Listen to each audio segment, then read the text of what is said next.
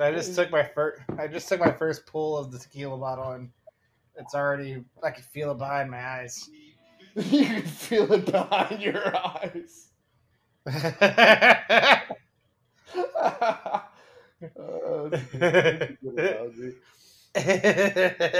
Good just like, hey, old friend, we meet again. How's it going?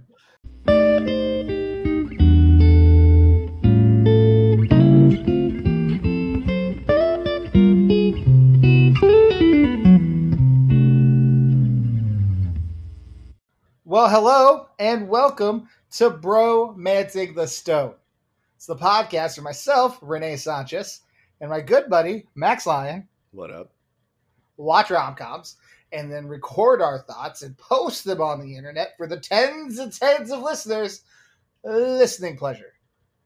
And Max, how are you doing on this Saturday night? I'm good. I'm sitting here with my picture of uh, Moscow Mules again to Yeah. commemorate another a week, another week of winter. Um, We're technically not there yet. what into winter? Yeah. We aren't. No, winter technically starts in uh, December 22nd or 21st. Oh, uh, yeah, yeah, yeah. With the winter solstice, yeah. Or yeah. yeah, and yeah. quite frankly, if it isn't below freezing yet, we haven't gotten to winter. That's also true. Yeah. At least here in Chicago. Well, we- The leaves are off the trees. The trees are bare. It's it's it's chilly. Although yesterday it was like it was like 70 degrees yesterday. It was really strange. Yeah. All the leaves are down and the sky is gray.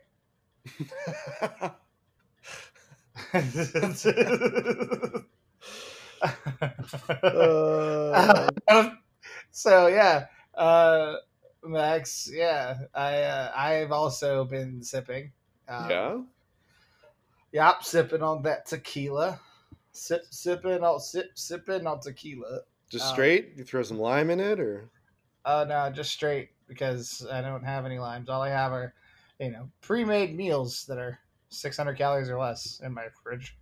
Oh yeah, how's that meal plan going? What what was it again? Uh, it's a, eh, they're called Freshly. Um, Sponsorship And- opportunity. yeah, exactly. I'd be more than happy to add them to the podcast. That is, you know, 51 episodes in now. Uh, Let's and go, yeah, guys. it's yeah. So, um, basically, been making like uh tonight or well today, I, you guys, I have basically two meals a day that because I I've ordered twelve meals for the week, which is their highest plan, and so that basically I could do like two meals in a day sort of thing, um, and then just kind of work out breakfast however I see fit. Um, but today I had uh, baked penne and sausage Ooh. option, which was real nice. Uh, and also had um, a cauliflower shell. Ooh. um, so- The pasta was made out were shells, but it was made out of cauliflower. Nice. And then it was a, and then it was a meat sauce, uh, all mixed together with uh, yeah, and it was a both were quite lovely. Uh, Wow, So, yeah, that's not now you're speaking my language. The gluten sensitive uh, vegetarian side of myself is loving that. Yeah. Although next week, since uh, you know there's a holiday and all that, uh, I did change up some of the dishes I'll be seeing. Uh, so next week I do have a like a, a fried chicken and mac and cheese option coming, which is more my speed. So you know, we're it's for Thanksgiving. It's for yeah. Thanksgiving. Yeah, exactly. Um, you know, so doing doing all that sort of stuff. Uh, you know, and just living. You know what I'm saying? Just living. I mean, that's all we really can do, right? This year. Right? Yeah. The fact that the holidays are getting slowly robbed away from us. Yeah. Yeah. Robbed. Yeah, bad word choice, but I don't know. Like, just uh, I mean, I knew it, it- they're not robbed away. I knew this was coming. Like I, I've been prepping for it for you know since February when this broke out. yeah, so- like fucking. I haven't. Yeah, this pandemic, like, it, it's pretty much taken away the last eight months for me. Like, Yeah. yeah, it's felt, you know, felt like I couldn't really leave over that period of time. You know, Yeah. speaking of not being able to leave something in that period of time, we watched The Jewel of the Nile this week, which is the sequel to Romancing the Stone. Uh, I say it couldn't leave because after the end of Romancing the Stone, they go on a six month excursion on a boat. So neither one of them could really leave. Plus, she's Oh, kind of a captive in that in that town. where she- and then she's a captive in Africa, yeah. Um, which that's pretty much all that town is called is Africa. And then there's Kadir. yeah, yeah, I noticed town. that they never actually like state a country. Well, if you don't actually state a country, then it could be as you know stereotypically racist as they were in the movie. But we'll get to that. Oh, that's true. Um, so, so, yes, it's the sequel to Romancing the Stone, uh, which we watched for our 50th episode last week. If you haven't listened to that, listen to that. Um, but uh, have had you ever seen the Jewel of the Nile? I know you had seen once before Romancing the Stone before we reviewed it last week. Yeah, I'd, I'd never I'd never seen this one. I honestly didn't even know there was a sequel until I think until we recorded the last episode. Yeah, I I mean, I knew of it just like I knew of that's original movie, but of course I hadn't seen this either. Um but yes, it's uh um it's What all I I- kept like I mean like okay, so Renee and I had a texting conversation going where he watched it Friday night. I watched it today, which Yeah. is when we're recording is Saturday. yeah. um and just back and forth both of us were just bewildered at what we were watching. And i think i can i just kept saying to you what the actual fuck? Like i just like over the course of the movie that's i walked away from it. I was pacing my apartment for like 20 minutes afterwards going the fuck did i just watch? Uh, that was I mean, if everyone read my live tweet, which you know, for the tens and tens of listeners, why wouldn't you read my live tweets for I mean, when I not? watch this movie?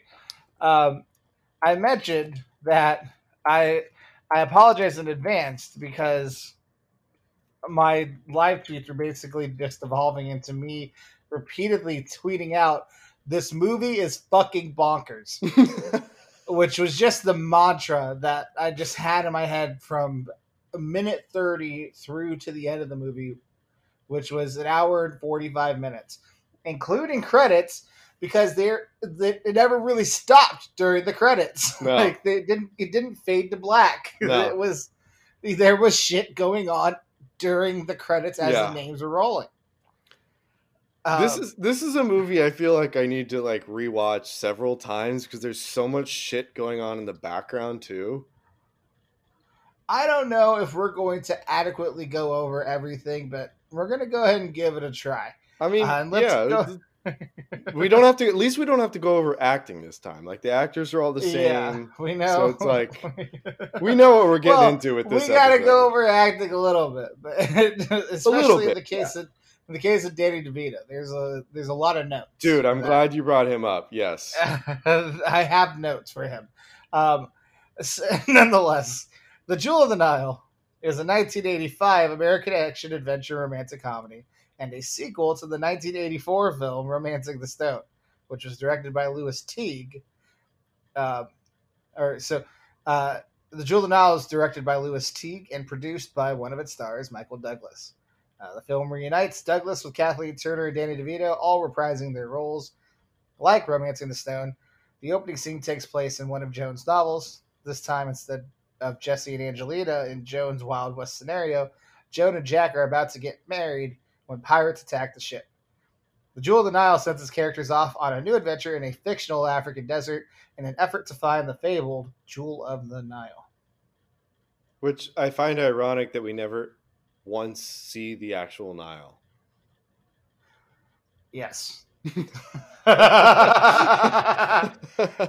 well, actually, no. What do you think they were sailing on at the very, very end? the Mediterranean again? No, they're sailing on the Nile, bro. Were they? No, they were. I just am making that up. Anyway, Okay. uh, the movie was released December of 1985, uh, which was uh, 22 months, or no, no, excuse me, uh, 20 months after, or, or wait, hold on, March to December. So that's nine plus 12, so 21 months. Yeah. that's that's still such a quick turnaround. for yeah, like written, and, like yeah. filmed, like all that shit, all in twenty and released in twenty one months. Um, the running time for the film, 107, 107 minutes. Uh, I said an hour forty five. Um, the budget of the film was twenty five million, so it went up fifteen million due to how much the first one had made. Okay. How much did this make in the box office? And remember, the last one made, I believe, like it was a one one eighteen I was just about to ask, what was the last one? Okay, so one somewhere eighteen. around there. Well, they didn't make another sequel from this, but I I do know from a little bit of research that I did that they there was a rumor that they were going to make a third one that never got made. So at least we know this one was financially successful. I'm I'm going to say somewhere around 118, so I'm going to go with like I don't know, 105. Not too far off, ninety six point seven million dollars. That's still pretty So- damn good. I know it's still made about it's still made four times the budget. So, yeah. Um, this movie uh, started principal photography on April of 1985. So, literally a year after the first one had come out, So they started weird. filming this again. So weird. Um, they shot this in uh, Cannes, France, uh, and in Morocco. Oh, okay. And then there's other locations, including Zion National Park in Utah.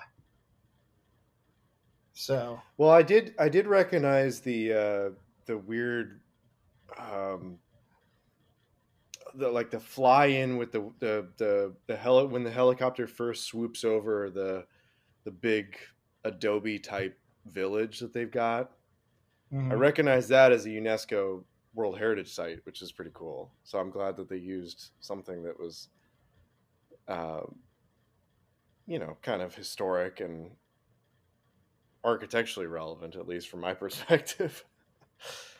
um, but I mean, like, I know that is in Morocco, so that makes sense, and that's I know that's a one of the first uh, examples that we still have left over from even in modern day of like an actual earth and clay architecture city from like ancient times, which is really cool. yeah. Um, so, so production notes, according to Wikipedia. Um, these are fun. At the time, both Kathleen Turner and Michael Douglas only made the sequel because they were contractually obligated to do so. Jesus. Although, although Douglas was much more invested in the film as its producer.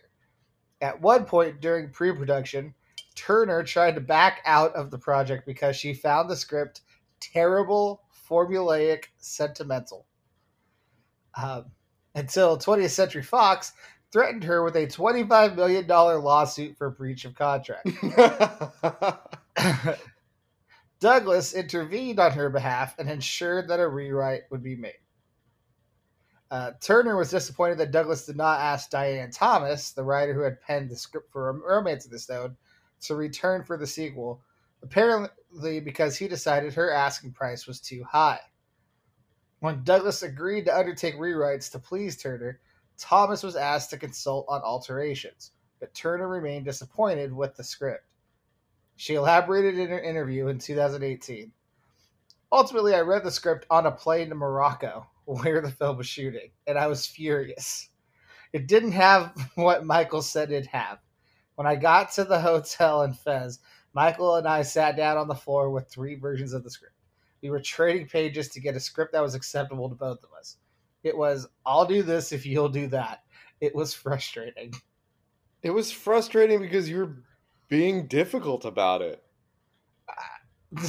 I mean, from reports of both of these filmings and also just her reputation, Kathleen Turner is a bit of a diva for someone Yeah. who didn't necessarily have a lot of clout as an actress. But at the same time, she's not wrong. this the script in this film No. are not of good quality. Well, again, another reason why I walked away going, "What the fuck did I just watch?" Where it was just, it- yeah, um, filming in North Africa was dogged with problems from unbearable 120 degree heat to problems with the local crew. But the most troubling concern was that the director showed that he was not up to the task of helming an action film. After one massive night scene that was hours in setup and cast and crew in place, it was only then that someone noticed that there was no film in the cameras. Jesus. As producer, Michael Douglas exploded. The whole debacle had to be refilmed another day, only after the raw film stock was finally located. More problems with local customs cropped up, with film and equipment mysteriously held up by customs until the requisite bribes were paid. Bribes? And- well, this is Wikipedia, so everything is taken with a grain of salt. But Oh. I thought it was fun to. It was so fun that we should read this, especially because, as I mentioned, there's a lot to talk about with the movie, but I don't know how long we're going to be talking about it.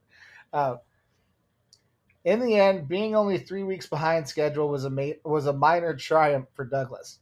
Jesus. Uh, approximately two weeks before principal photography began, an aircraft carrying Richard Docking, the production designer, and Brian Coates, the production manager, crashed during location scouting over the countryside of Morocco, killing all on board. Jesus.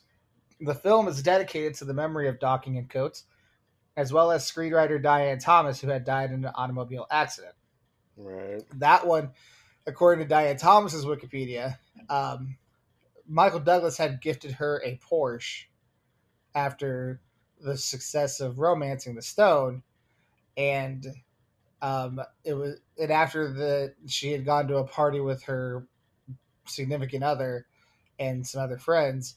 She got into the back seat of that Porsche, and her significant other crashed the Porsche, and that's how and that's what she killed it. So Michael Douglas gifted her a death cab.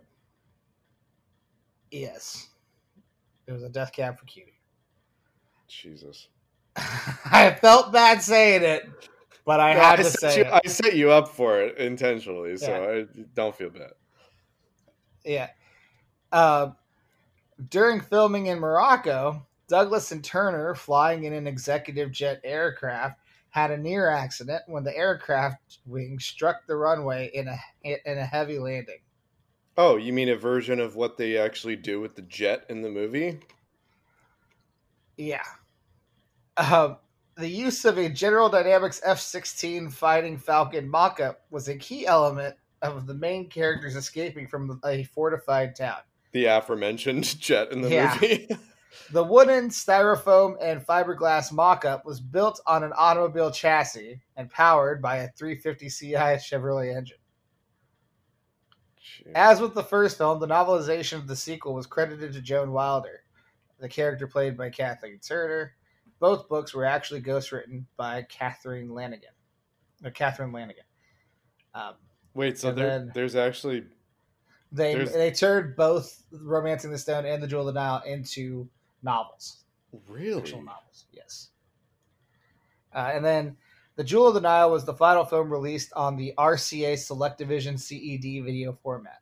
It was also released in other media formats such as VCRs and such. So, Hmm. RCA. That brings me back to the age of VCRs and recording movies off of public television. Yeah. Guess golden age. Jesus. I so okay, so what you're getting at is that both of these movies, both the the, the original and the sequel, have been plagued with awful atrocities. yeah. Like, I mean, we got the croc That's- attacks in the first one. We got the heat problems and the crashes and the jet crashes and everything in this one. I think that's one of the funniest parts to start with. Just comparing between the first and second movies. Everyone just like the the critical acclaim for the first movie is shocking to me. Like it's fun, but it's not good. But yet everyone keeps talking about how great the script was and it's got a high score in Rotten Tomatoes. And I still don't get it. Yeah, Like, I, it's I don't either. Like, I, I mean, we also didn't like we weren't around during that period, so I guess we can't Yeah, say for but- sure. But yeah, I, I I'm with you. I don't get it. And so, like, you know, her being mad that like Diane Thomas was like this felt a little more like it felt like as it said there where they were taking pages from multiple versions of the script saying let's do this and let's do this and let's do this like you know let's do let's do the fighter jet scene uh, i don't know about that hot air balloon scene uh, let's do the trade scene uh, not sure about the submarine scene. Where would there be a submarine in Africa? Uh, but, you know, it's just it felt like it, it felt like that in, the, when watching this movie.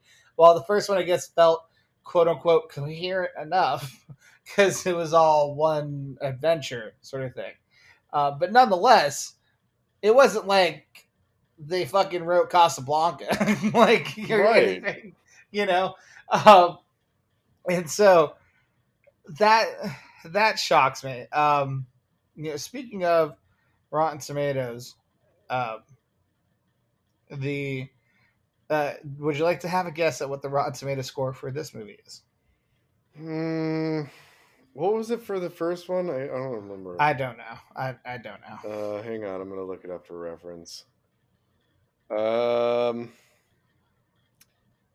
Okay, it's not popping up on Google right away, so I'm not wasting my time. But um, I'm gonna say fifty-six percent. Forty-eight percent. Yeah, So- that's about right. Yeah. Um, the uh, yeah, basically everyone just says, yeah, it's not as good as the first one. Um, you know, although, uh, oh yeah, for for reference, it was eighty-five percent. yeah, I thought it was in the '80s for the first one. Like what? I don't get it. I, I don't get it. Like- I, I don't. It was entertaining. I'm Yeah. same with this one. Like it, I'd say it's a fifty percent. Like it's right around there. Both of them. Roger Ebert gave The Jewel of the Nile three out of four stars. And he wrote, It's to everybody's credit that The Jewel of the Nile is an ambitious and elaborate attempt to repeat the success of the first movie. It's not just a ripoff. Um, it wasn't a ripoff the first time. We established that. Indiana Jones came out after that movie. but the thing about Indiana Jones that I will uh, argue with what you said the first time, uh, they or Spielberg came up with that idea in the early '70s, and then after George Lucas made Star Wars, and then agreed to work with Spielberg on Indiana Jones, is when they actually created that film. Oh, so there is the the potential that it got ripped off somewhere in the process. Yeah. That maybe the script had already been written, and you know Diane Thomas. Well, I don't know how Diana Thomas, the waitress, would have seen the script, but I don't necessarily. But I think you know that success of that original Indiana Jones film was used when actually filming this movie. Like, it may not have been in the script, for instance, but they saw how they could pair, you know, make parallels between it. This one felt like a direct ripoff of. I don't know what Indiana Jones is the one where he goes to the Middle East and like He Oh, the totally. guy No, no, no. It's the Last Crusade. Yeah, I was thinking that the Whatever. entire time. I was like, this Well- is the Last Crusade with uh, Sean Connery. Yeah, But the Last Crusade came out after this film. yeah. Much, much longer after. So then the Last Crusade is a ripoff of the Jewel of the Nile. Yeah. Ah! We figured it out. We've cracked the code. I thought this was an Indiana Jones ripoff, and it was actually the other way around. The Last Crusade came out in had. '89, so it was Yeah. four, five, three years later, Five, or four years later. four years later. Yeah. Um, Yeah. yeah. Um, so, uh, it's just this fucking But like all. I mean, even the train scene sequence, like that's in Last Crusade. no fucking way. Yeah, I- like there's so okay. There's a first of all, okay, there's a jet scene in uh Raiders of the Lost Ark, Okay. just So like that. So then that could have been ripped off from Indiana Jones. There's a train scene in Last Crusade. There's like every the whole damn movie is set in the desert. Just like that with like the horse chases, the or the camel chases, the everything. Yeah. Yeah. okay. So but it doesn't have Danny DeVito. I let's save Danny DeVito. I have just a couple things to say about the plot that are actually almost complimentary, and then let's get into like the the big shit. Okay. So, first thing, it's actually almost good how they bring up the writer's block slash creating content when you're content at the beginning of this film. It's a common thread that's used in pop culture. It's a it's also you know you often see it or hear it in music. Uh, but like when you hit when you finally get your fame, when you finally like your first uh, the the saying in music is that your first album you've been writing your whole life, and then your second album you've been writing since your first album. Mm-hmm. you know? And so what happens when you finally reach that acclaim when you reach you know that sort of thing? And so in the case of joan she was living this very solitary life where she was writing these fantasies she had created in her head that she was not achieving and able to find. She was she was basically formulating what she was hoping to find sort of thing. Then she found it in jack. And now it's like, how do you keep writing that when your process is completely changed because you're currently with the person that you love? Although at the same time, along the same lines, you don't know how to love that person because you've never been in that kind of love before. And so there's a whole lot of learning how to do things for the first time within that first 10 minutes of the film that I feel like they actually approach pretty well I Like, completely agree. like script wise and it's just like this is, these are very common arguments that are that people would have at this moment in life that make complete sense jack's kind of being a fuckboy not wanting to be committal to like staying in one place. She's kind of being a bit whiny and petulant in that not being appreciative of being with someone that she loves and being kind of thanking her lucky stars that she's with someone who she loves and is like now you know complaining about having it all quote unquote. Right. and so these are first world problems but at the same time they're still problems. These are still things that people run into and then you know and having to try to write and having a deadline that's passed that all is a common thing that you could actually build something off of Yeah, even I felt pretty hard with Yeah. that. I mean, I Yeah. mean the whole yeah, the whole first 15 minutes of the movie is about like sophomore slumps essentially. Like Yeah. It's following up whatever your initial fame is, whether it has to do with her writing or it has to do with their relationship. Like it's following up an early success with equal success afterwards. Mm-hmm. Uh, but then they, they never And really touch on that hold again. On, hold on, and, hold on. And then Omar walks in. like, and then Omar, a fucking wannabe dictator, walks in, whom somehow Joan has read about in Time magazine, and within five movie minutes, and which is a half-hour conversation in their time, she has decided she's going to uproot her life and go to Africa, and wants Jack to come with. Does she though? Like she didn't even really fight for him to come with her. Well, she just assumed he was going to come with her, but she wanted to do this sort of thing. Yeah. And because now, all of a sudden, after a half hour conversation and after what she's read with like in Time magazine, she now believes, oh, this is you know, this is the type of work I'm meant to do. This is this is the important work. She now wants to be a serious journalist Yeah. from a romance novelist Well, within a half hour desperate. conversation. She's looking for purpose when she can't find any by herself. So of course Yeah, she's this she's is reaching. this is the most like absurd way to act out with, over something instead of facing the actual problem and having an actual conversation with Jack that Jack's just like, I'm going to go to the roulette wheel. We're not having this conversation. And so now she's taking matters into her own hand and she's literally going to go to Africa and be with this guy she doesn't know to write his story. And I think therein lies the problem that I've had. I, I I wanted to wait until I saw the sequel to Yeah. make this observation, but it's the problem that I have with their whole relationship is that they don't fucking communicate. yeah. It's like surface level of communication. It's it's it's it's like they're living in a romance novel, which I know is is cliche to point that out because that's exactly what it is, but yeah. but that's like you can't just solve problems by running off to the fucking Mediterranean on your magically purchased sailboat all of a sudden. Or, you know, solve it at the end of this movie, spoiler alert, by getting married. Like that's it's just not gonna fucking it's not gonna make all the deep seated issues go away. Like you you guys don't actually communicate on a very fundamental level. You you do realize that, right?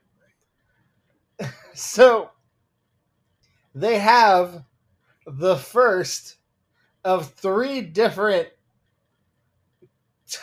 three on three different occasions in this film. They have a conversation that basically equates to Jack going, "We had a good run, didn't we, huh, babe?" Yeah, and like you immediately just give that up, like, well, well yeah, we had a good run. Like they give they give a fucking epitaph to their relationship on three separate occasions in this film. A film in which they end up getting married. They wrote the fucking obituary for a relationship that they end up continuing at the end. Three different times. Which, if you, I- guess, if you, if you want to read a little deeper, you might be able to really stretch, and I mean really stretch, because the script is not there to support this. of course, yes. But you could stretch and say because at one point, I don't remember exactly what scene it is, but late in the movie, Jack. Oh, it's when Jack finally proposes to her. hmm he brings up that he's finally ready to acknowledge his feelings and ready to be open about this and communicate this sort of That's stuff. as he says in the film, which wasn't a horrible line. He says because this is the first time I'm af- I'm not afraid to say it. Exactly. So it's like if you want to read deeper from that, I guess you could you could stretch and make the the assumption that okay, so maybe on some level neither of them are really emotionally 100% invested yet and they're both trying to almost they're they're both self-sabotagers. That's a whole fucking movie. Is they're both self-sabotagers And that's that are trying to find ways to like ruin the relationship or at least looking for reasons to not fully open up and invest in the relationship, which is something we all fucking do. But yes, and that's also something that's common within rom coms. Like we are told within rom coms, and something we've been we've talked about throughout the first season of this podcast. yes, the quote unquote first season, first year, Mhm. Mhm. um, is that the uh, that you know uh, there's the lightning bolt, and you just you just know, and it's just it's just you know what it is, and you and you go for it no matter what because you know that this is it. This is the one. Like the look, the da da da da da da da. Um, you know, we two weeks ago in Warm's Warm Bodies, fucking his zombie mind who couldn't formulate a goddamn sentence, but knew right when he saw uh what's her tits that he she was the one sort of thing. Um nonetheless, uh and then once he ate the brains, he knew for sure that she was the one. Uh, but in this case, this is more realistic where you get into a relationship with someone that you're immediately attracted to, you immediately have a connection with, but at the same time, you kind of have to grow into a comfort level of yes or no sort of thing. Like, right. you know. Well, I, I think in a way, just to be devil's advocate, I think in a way Mhm. you're describing two of the same thing. That like the initial stages of a relationship, if you're with someone that, you know, whether it's lifelong or or not, I don't think necessarily matters as much. But if it's a successful relationship for a long period of time, and you meet someone, and the initial stage of that relationship is like lightning to both of you. It it it feels meant to be. And then Yeah. it's maintaining the relationship after that initial stage that's the really crucial part. And that's Yeah. what we see in this movie is it's like you guys aren't you guys are you're past the puppy dog phase, you're past the the the initial honeymoon phase now you're into the real like okay this shit is real and might be something long term and that when you get to that point in a relationship can be a terrifying realization. And it devolves into what we were joking about last week with the first movie where it's just like the you know almost losing your life is and being on an adventure is a goddamn aphrodisiac and so now in order to kind of they're kind of like i'm getting kind of bored with this relationship and with you.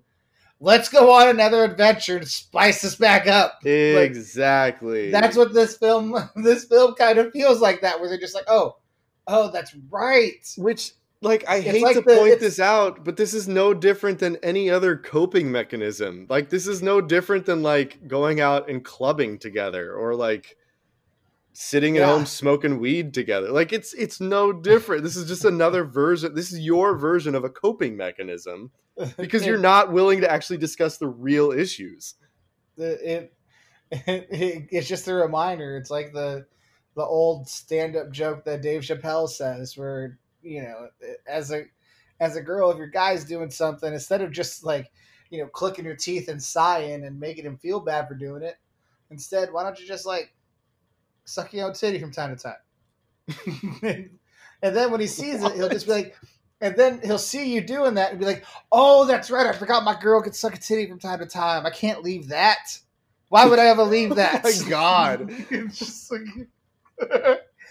it's I that's mean, still not communicating that's just Uh, yeah, but well, I I know because I'm equating that joke to what they do in this movie. oh yeah it's as- totally it's like misdirection it's like yeah. oh my god yeah let's fucking also, go I blow just- up a whole fucking town with a jet the, and never fly it. and then yeah stay ground. It must stay grounded. Oh my god, that fucking jet scene! At The- one point, the jet scene, dude. flies. The jet flies by while an ass, a, ja- a donkey, is sitting on Danny DeVito. Oh, what? Oh my god. Yeah, okay. What? Yeah. There's just so much shit going on in this movie. Okay, so now that we've covered the romance side of and- it. yeah, the romance side of it, and just like the relationship side of it, and the actual thing that you know we we talk about on this podcast. Right. Like, how about the fucking the goddamn? well, First off, Danny DeVito's there. How and why? I don't know, but I I was I was glad he was because there were so many lines that he had that were fucking hilarious. And also racist. Well, I mean, it's the fucking mid '80s. What do you expect? Yeah, I mean, of course, like he was racially insensitive throughout this film. Oh, totally. I mean, they were racially insensitive in the first movie. like, Well, yeah, I mean, nothing's gonna change in what was it, 20, 22 months? No, not even. Yeah, twenty-one months. yeah. Yes, agreed. Still doesn't make it any better. No, Does not age well.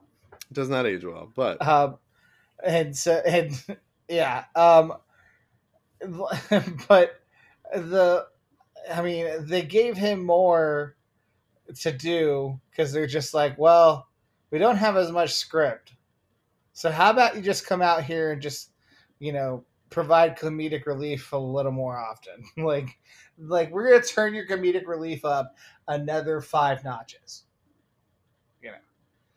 uh, and, Which- and give you more I screen didn't- time. I didn't mind. I I will say that there was there were a lot more entertaining deliveries and lines in this movie than the first one.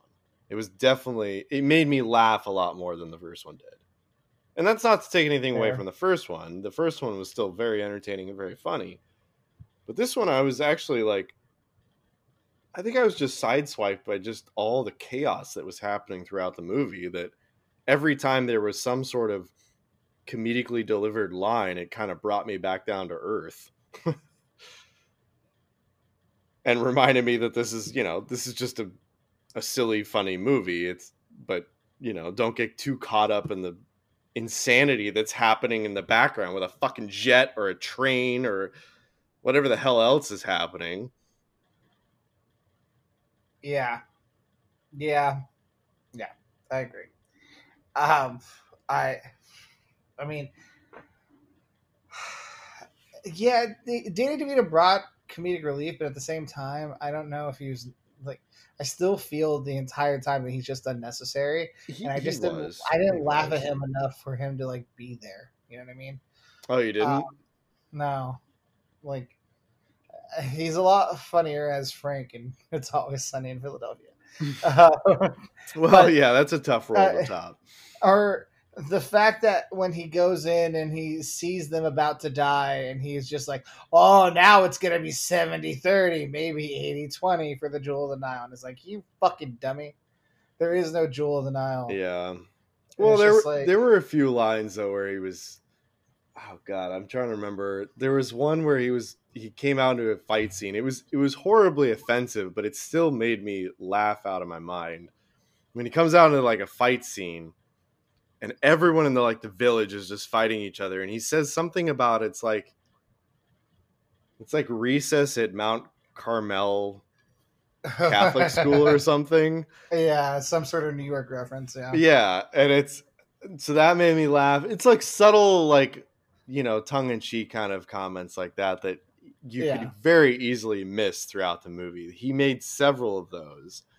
yeah But- Um, i yeah i want to talk about the actual jewel of the nile There's another guy who was a decent actor. um yeah you mean avner eisenberg Yes. who played uh, a Middle Eastern man, a Middle Mhm. Eastern Messiah, Mm-hmm. Uh, Avner Eisenberg. He is he is actually a vaudeville performer, a clown, and a mime, and a juggler, and a sleight of hand musician.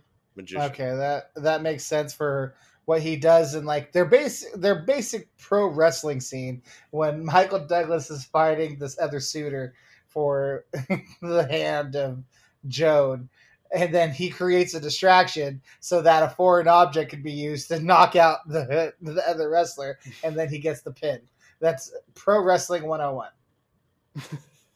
right there. So, you know. I was I was like, yes, that makes complete sense to me. What we just saw that Yeah. that whole scene. Yep. Um, but- Classic misdirection. yeah, yeah. Who, like, I- but how? I still question everything about the Jewel of the Nile.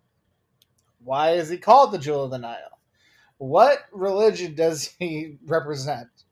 Uh, Renee, why? Renee, I question exactly- everything about the plot of this movie. Yeah. Like How how exactly is he elevated to the Jewel of the Nile status? How does everyone else know that he's the Jewel of the Nile? If everyone else if everyone else knows that he's the Jewel of the Nile, then why does he have to show up during this dictator speech in order to then be elevated to this Messiah status and keep a dictator from happening? Why is the dictator showing up? Like, why why is it that? I guess he had stolen Yeah, the why wasn't he a- why wasn't he a martyr when he was in captivity? Like Yeah, instead he was like he had been captured.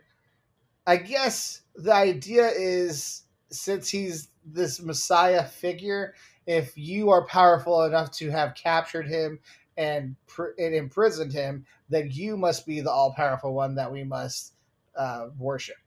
And that's kind of the idea, I guess, behind everyone being like, "Oh, I guess we we fucking worship Omar now."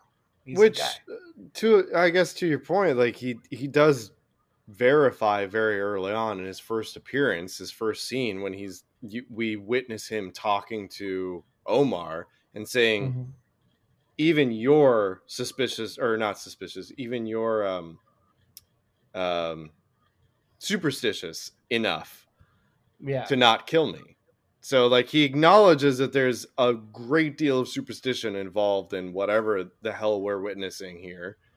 But Yes. then but then you're right. Like they never actually clarify like what is his role? Like what everything about him and the whole like eh, eh, the rest of the central quote unquote central plot of this film is so fucking vague. Yes, and but just so then Joan decides that you know she's made a pact with him, so therefore they must get him to Kadir, and she doesn't tell Jack why, which is another red flag. Why are you not telling Jack the fucking truth? Communication. Yeah, and so then they have breakup speech number two, which is well, we Oh, had, we a, had good a good run, run. Yeah, no. But then Omar's chasing him, so guess what? He's got to fucking follow him uh, because it's like, oh, you can't really break up in the middle of the goddamn desert with no goddamn vehicle. I mean, I was thinking that before Omar even started chasing. I'm like, you're gonna yeah, you're gonna turn a, a you know your shoulder to her and just like pout in the middle of the fucking desert. Like oh yeah. So just pout. what? oh, so I guess just pout. Like, dude, what's your end game here? Like, I Yeah. get that your feelings are hurt and your pride is hurt, but dude, how old are you supposed to be in this film? Come on, come on. Where's your Uh, survival instinct? You're in the middle of a fucking desert. Yeah, and then, and then, then it, she reveals it the next day after they banged, which we'll get to that dance scene here shortly. Uh, but then the morning after they've banged and everything, then she she tells him what's up, and he get and then he says, "Oh, well, I guess you could have been something." And he goes down the mountain. It's, like it's like a mini breakup speech. I that was the point in the movie where I was like, I hope you fucking die. Like, just, Like- just fucking do it. Like they're one of those dysfunctional like Yes. couples where at, after a certain point they're yelling in the parking lot of some random business, and then they're just yelling. like at some point it just devolves to like them saying like someone threatening to leave, and the other person just saying, "Well, then fucking do it." And fucking put me out my misery and do it. and speaking from experience from someone who's been in that dysfunctional relationship and had a friend literally tell me, dude, I hope you guys fucking break up like tomorrow. like I was watching that thinking the exact same thing, like, fuck you both. I like I don't care what happens. and then and then when they're over the well and about to die, then they actually give an epitaph to their relationship, which at that point actually feels like okay, this actually makes sense to talk about how good you were because it does look like you're gonna die. Like, Right. it- you know, now it makes sense to say everything that you're going to say. but And then, of instead, course- Instead, he asks her to marry him, which is something Yeah. you would do if you actually were going to live. And then she even asks him, "Is this just because we're gonna die?" He's like, "No, no, no. It's because I'm finally." And then, of course, he then out of Yeah. fucking nowhere, he pulls out the best goddamn line of both movies. Yeah. Although it would have been a lot funnier. He's like, uh, yeah. like, I mean, maybe. yeah. Um, so this movie was PG, just like the last movie. But and yet they said the word bastard like a billion times. oh, shut up. That's not gonna cause it go. What they did do though, I saw two dozen titties in this film. Oh my god. They just went all of a sudden National Geographic on that dance scene.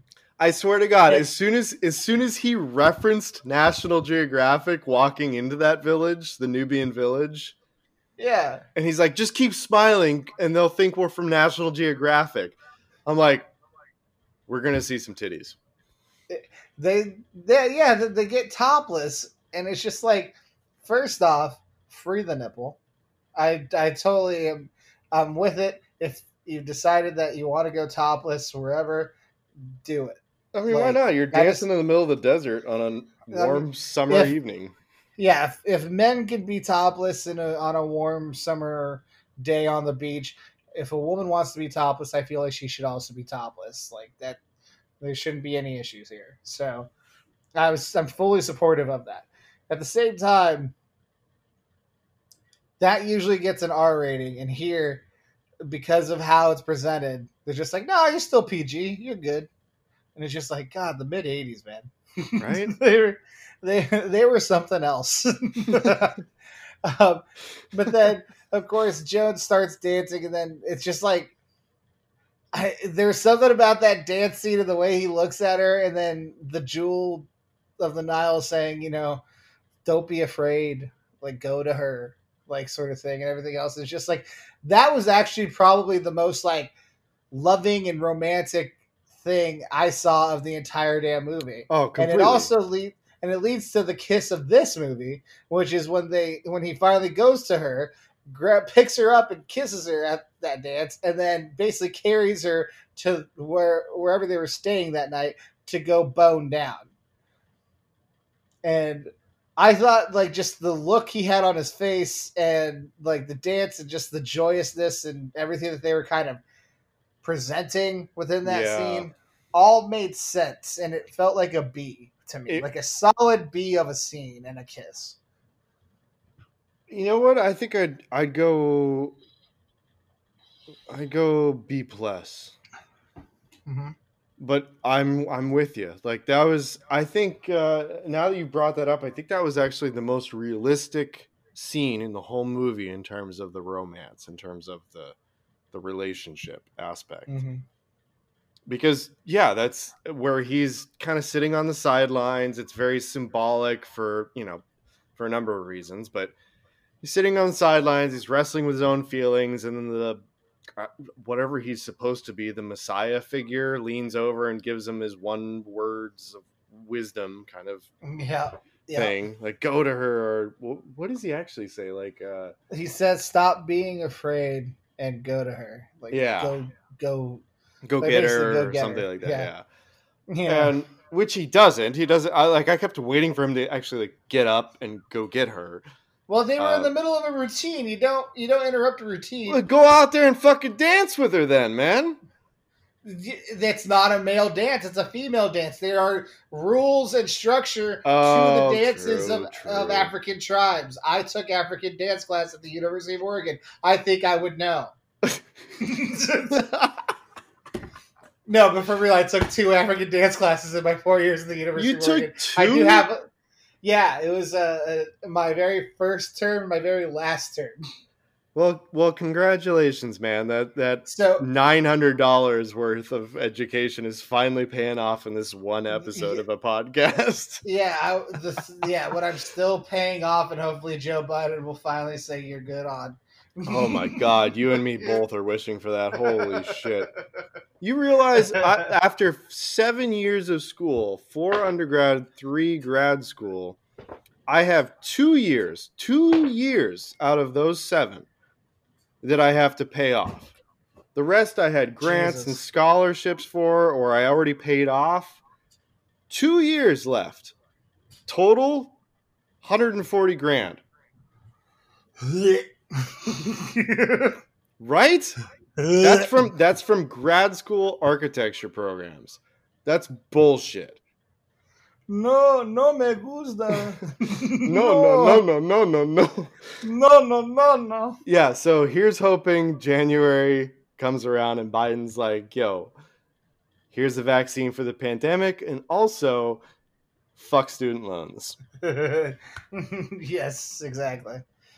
Um, yeah. Anyway, Anyway, uh, and then I mean, then action scene, action scene. Then we get to the fucking finale with the the fire, and then finally Jack trusts. Uh, what's his name? Is it Ralph? yeah. okay jack trusts ralph and literally gets pulled up on this thing and like swings over and kicks omar into the fire and grabs and grabs jonah that's how the movie ends and then they get married And and then there's there's no like there's there's not even like an aftermath to him kicking the guy into the flames. Like you just kicked a human being into a burning inferno. a dictator who has an army of men you've killed that dictator I, I I know, but there's not there's no there's no aftermath to that at all. Like not No, even that's like what i'm saying how is someone not like not like you killed my dictator boss who i considered a family like there has to be at least one rogue shol- soldier that's not like i'm free. There has to be one that's just like you killed the guy that i listened to and trusted the most. I have a machine gun. Right. i'm going to shoot at you. Nah nah or, not, or I mean, at the very not in this movie with all these plot holes. Not at the this one. very least, if you want to dress it up from a totally, you know, I don't know, pulling this out of thin air, clearly, uh, but from an Indiana Jones type perspective, yeah um, maybe have like the crowd that's down below start cheering or something, like show the the reverse, where it's like finally the people are liberated because this man is gone, that kind of Mhm. thing. No, we Mhm. don't see anything like that. So basically, you've you've developed this entire plot device throughout two hours worth of a film. You've scripted a, an entire movie around this. You finally get it. Nothing happens. You just Well, get married. No, the Jewel of the Nile has now been restored as the man in the. we barely even see that. Well, he walked through fire and everyone celebrated and started chanting his name instead of chanting Omar's name. So therefore, ergo, everything's good. Everything's Gucci. Oh my god. Your reaction is correct. Your reaction is absolutely fucking correct on that. Just dude, what the fuck? What the actual fuck did we watch? The the mm-hmm. jet. The, they leveled a fucking town with a jet without ever taking off. yeah. He rips the the, the the the wings off of both sides of the jet and just cruises around downtown of this poor little village, levels the shit out of it, and then just starts. Yeah, but fuck it, we're gonna keep cruising down the desert highway. It reminded me of fucking Team America World Police when when like they finally like they finally stop the bad guys in the very first scene, but it's in France and they've like destroyed the Eiffel Tower. And then as they're celebrating, all like the French people are just looking around, just like, what the fuck have they done to our city? sort of. I, I felt the same way after I watched an Avengers movie, you know, where it's like, yeah, well, you won, but at Yeah. what cost? Every time I see a Spider-Man action scene, I'm just like, who the fuck rebuilt that building? exactly. Like, where are the movies that start picking up the aftermath of this shit? Where it's like, all right, now we got to spend ten years fucking rebuilding. and it's just like they have just on speed dial. Like, uh, he, who was he fighting this time? Doctor Ock. Okay, so we gotta gotta have something for all the arms that went through the window. Gotcha. Okay, fa- fantastic.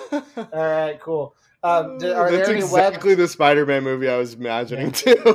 Are there are there any webs around there? Are there, there there's okay. Is there like a net web? Okay, cool. Is it still sticky? Has anyone? Okay, we'll we'll figure it out. All right, cool. It's just they anyway. level a fucking town with a jet. So, what happens after a after is that they get divorced because there's no fucking way in hell they survive as a relationship after this film or just in general. They're like, by the time they have like breakup speech number 46 where they realize they had a good run, they're gonna finally just be like, all right, then fuck it. Let's let's finally end this goddamn shit. And maybe maybe this is when couples counseling starts to come into fashion. where it's like 'cause Yeah. that's the only way this shit's actually to be resolved between them is like because neither of them are figuring out the whole communication aspect at all on their own yeah. it's it's just it's just rampage through the desert followed by well we had a good fucking run we did good though, huh? what the fuck I just, I just love, I just love how like that's like they're saying it as if it's the most romantic thing that's ever been said. Like we did good, huh, kid? like yeah like like like all you're missing is patting her on the head and saying that like Yeah. well we had a good run yeah, Like- eh, it's like god yeah I mean, all that's missing is just like him just being like, "Hey, remember the time we did it in the bathroom at that one place?" Like you know, just like Remember just got going stoned out of our minds and hotboxed in a fucking crashed plane, then fucked in the jungle. they didn't fuck that time. They they fucked in the hotel the next day. Oh, it was the next day. Yeah. Remember that time we were at that festival and then all the fireworks went off as we were dancing and kissed? And then and then, you know, then we fucked. Remember when we were in the middle of the fucking Sahara and I got inspired by some National Geographic titties and then I fucked you in a tent?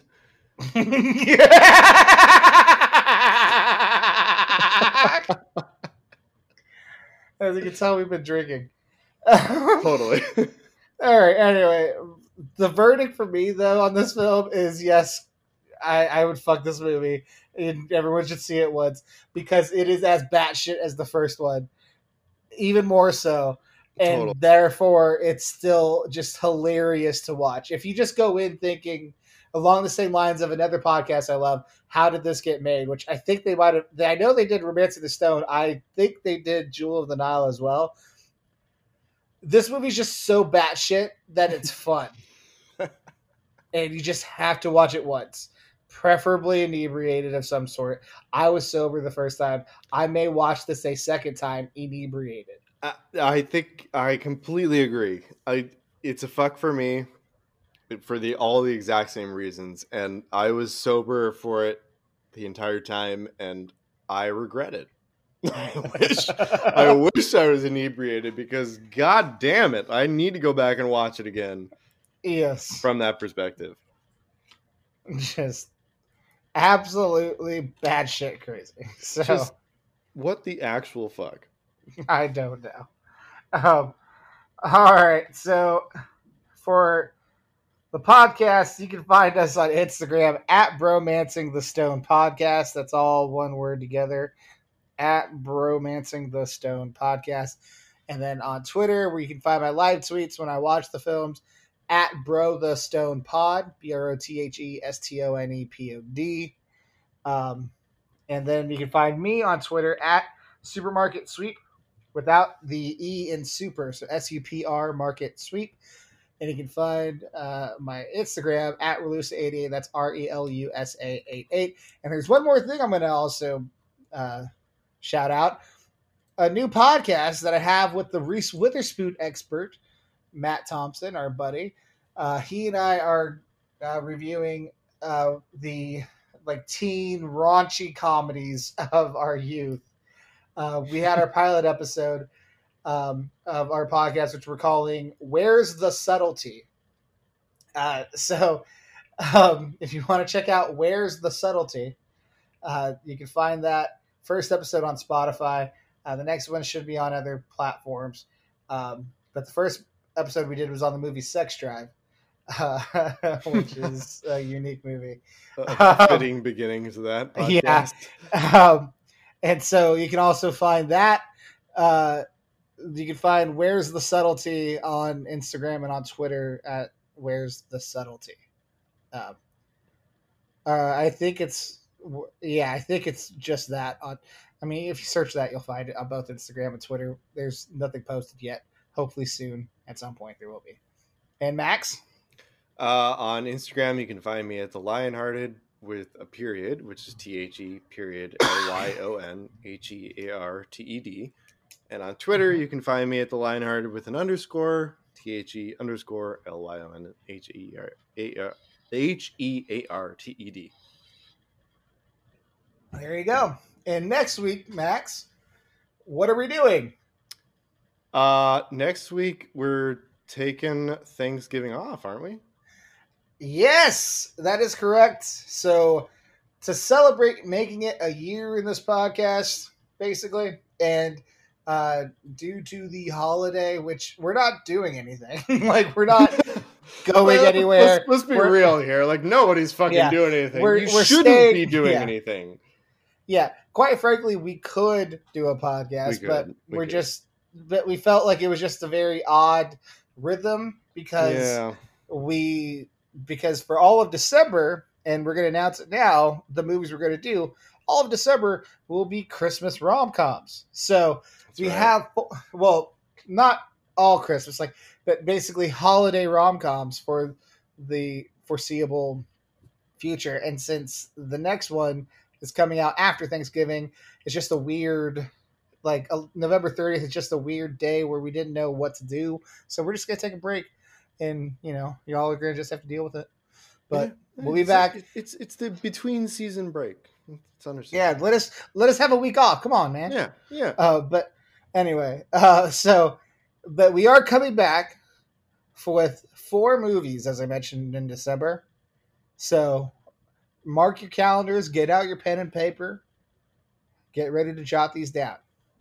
So, the first movie we're doing on December 7th is a newer movie that was came out on Netflix that mm-hmm. um, going uh, back to Netflix rom coms. Yeah, I read a review of it.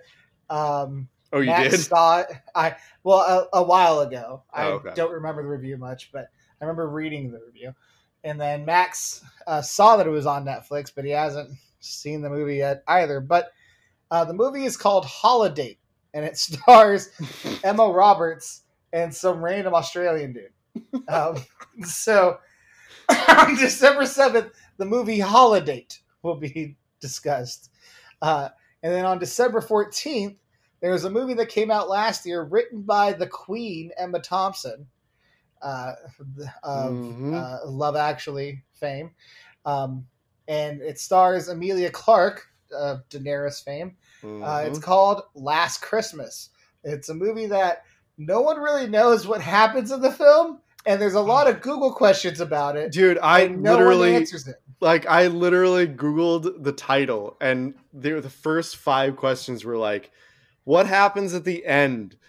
does, does anyone die? die? Yeah, like, it's just like a bunch of random. Yeah, Jesus, so, what are we in for? So we're gonna find out on December fourteenth when we watch Last Christmas, um, and then on December twenty first, the Christmas special this year, uh, last year we did Love Actually. This year, uh, we are doing my other Christmas favorite that I watch every Christmas, The Holiday. So, Kate Winslet, Cameron Diaz, Jude Law, Jack Black, that classic film will be mm-hmm. reviewed on December 21st. And then December 28th, there'll be our last one for the year 2020. It'll be our last one before New Year's Eve. And it's funny I mentioned New Year's Eve because that's the film we'll be reviewing. Oh, what up? We what did- up? What up? We did Valentine's Day on Valentine around Valentine's Day, so we might as well do New Year's Eve around New Year's Eve. You don't say. So those are the films we'll be doing, and then we'll get back to Max's choice at the beginning of January, and we'll get to that at that time. But until then, you know what the movies are. But we're going to be taking a break next Monday. Um, but we love y'all. Thank you very very much for listening, um, and we will catch you on December seventh. Love you guys. See you in season two. Peace.